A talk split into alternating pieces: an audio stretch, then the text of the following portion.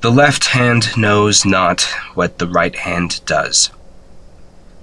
I tried to teach them to watch each other, but the task seemed futile after a while. How could I ever mean to fix myself when the very walls of civilization were crumbling around my head? How was I going to overcome my alcoholism, the insanity riddling my mind, when Our Lady had ensured that I was the most sane being within 20 kilometers? I told myself early on that her appearance was nothing less than the end of days. I'd heard mom and dad talk about it. By the grace of God, they talked about it with me too, even when I was a baby. I talked about it at school, and you know, the usual thing happened to that one religious nut in elementary school. No friends, shunning, the works. And everything built on everything else. Most folks with lunatic parents get to have better social lives by virtue of the first exodus. Like people tended to go with like, but not my parents. When I was a teen, I liked to curse the imaginary name of the commissar who rounded them up with everyone else, send them to this butt end of nowhere to have me. But curses and God are not real, fortunately or unfortunately. That was an easy realization to make, but what made it hard was hiding it. My parents were just as zealous as ever. After all, they were adults, and adults don't like to change, even when changing is good. So I had to fake my life at home and desperately cling to any form of sociability in school. It didn't. It didn't turn out so great, obviously. They found out that I renounced their faith. I was homeless well before I could reasonably be expected to pay for my own everything. And there, there it was. I worked odds and ends in a gray wasteland of human civilization. And there was nothing else to do. I survived, I drank, I worked. Lovely old time, that. Better than today, better than yesterday. Still, by my estimation, a lot worse than other people's lives. I suppose that's how they found me. Things with broad ideological goals like to prey on the weak. I never understood what they wanted from here, and looking at what the result was, I don't think I'll ever understand, no matter how many times I sedate myself, but but I understood their opening offer. I had always wanted to be someone. I know, I know, what an original idea. Almost everyone does. When it comes to the choice between peace or light, almost everyone will take light and regret it afterwards. That was me. What did I want to be known for? I, I didn't know. I wasn't talented at anything other than working clay, but that hadn't been a useful skill since the first days of the fall so it was never anything more than a hobby. But then the war came, and and it all became so obvious. I didn't join up with the army, no. The people who went into the army died. That much was obvious from um, about, after about the first day. No, I did hook up with the local militia, but then again, everyone did. And finally, in those drunken nights, I felt like that was a way I could make a name for myself. How precisely, I didn't quite understand at the time. What, I would build prestige for myself by shooting lunatics. There were thousands, millions of people around the world doing that exact same thing, and all we were going to be rewarded with at the end of the war was a pitiful pension and a medal pinned to our chest. But I got drunk. I got very, very drunk for the obvious reason. You sign up with the idea of glory in your belly, and then you actually kill someone. Even when the subject in question is screaming their guts out at you, charging you head on, it, it still, still burns some scars deep into your heart. Scars that take a completely different world to heal, a world that I have never seen. But drink lets you sip a little of the essence of that world.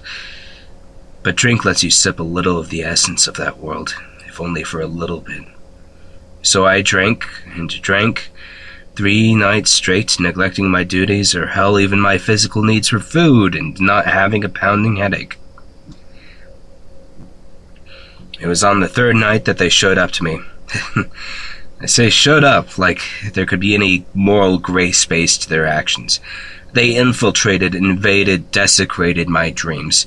Great, terrible, shadowy beasts that told me they had a solution, a way to end most of my pain, to stop the raging torrents of war in my world.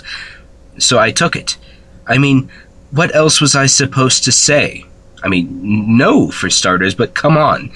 There I was, lowest point in my entire life, lower even than those nights when I was homeless, and here come things offering me the tiniest taste of salvation, an end to the bloodshed. I thought, yes, that perhaps that was the way Our Lady took our victims, in dreams. But I was lost enough that I didn't care. I needed some direction that made sense and the terrible, bloody nihilism of my old life and the stark, dead orders of the militia weren't cutting it. So I followed them. I did what they said. We all know what happened then. Well, we all know the relevant bits. There's the little intrigue that makes no sense, which I alone saw, the kind of stuff that people get interested in. But what am I to say? They took me to the back of a pharmacy building after hours. I was staggeringly drunk, of course. That was part of it, I guess, so I couldn't understand what I was doing or have the intellect to stop their plans once they were in place. But they had me draw this weird shape on the wall. Lord forbid I try to remember it. Kind of like a circle or something, but with actual sides and some nonsense going on in the middle of it. And that was that. That was the invitation that they needed, like they were vampires or demons.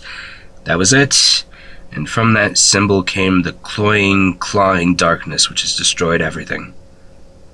What I don't understand is how I survived, or how on earth I got on the registry for a bunker. There I was, buzzed out of my mind, summoning literal demons into the world because I was too cowardly to confront my own psychosis, and then I was just here.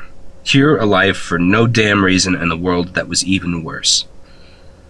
I suppose the tide is some amount of mercy. It keeps the war away from us, or at least it seems like it has. I haven't heard of a single incident of infiltration since that fateful night. Not one. Then again, even if I did, I, I know what I'd have to do. I'd have to reject it. I'd have to, because I could never accept that one stupid, dream riddled mistake I made killed thousands of people. I have to think that they would be dead in any other circumstance, or at the very least that there would be a comparable amount of dead people. Why? I mean, I, I can't be a killer. I, I can't be. I just. There's no one out there who will believe me, and if they did, they wouldn't forgive me. Not even the most gold hearted saint. No, I, I didn't know what I was doing. So I was hanging on to one final drop of hope in the ocean of misery. That sort of excuse doesn't work. Never has, never will. The sin clings to me like mud on a pig. I get drunk just before every 3 p.m. Yes, every. No, I don't know where the, all the alcohol comes from either. But it's there, and I have to drink it, you know? No, you wouldn't. You wouldn't understand because it's just plain stupid. I was drunk then on that night, and I woke up in a new world just metaphorically, I know, but my heart hangs onto the idea that the blackout was literal, that I died or was teleported or something, just something. I just to cling to the idea that I can fix this. Because I can't think of any other way other than putting my life in the hands of the same fates who might have screwed everything up to begin with. I can't bring back the dead. I cannot shine light like the sun. Hell, I can't even live as a subpar person. I can only hope, hope, pray, and drink.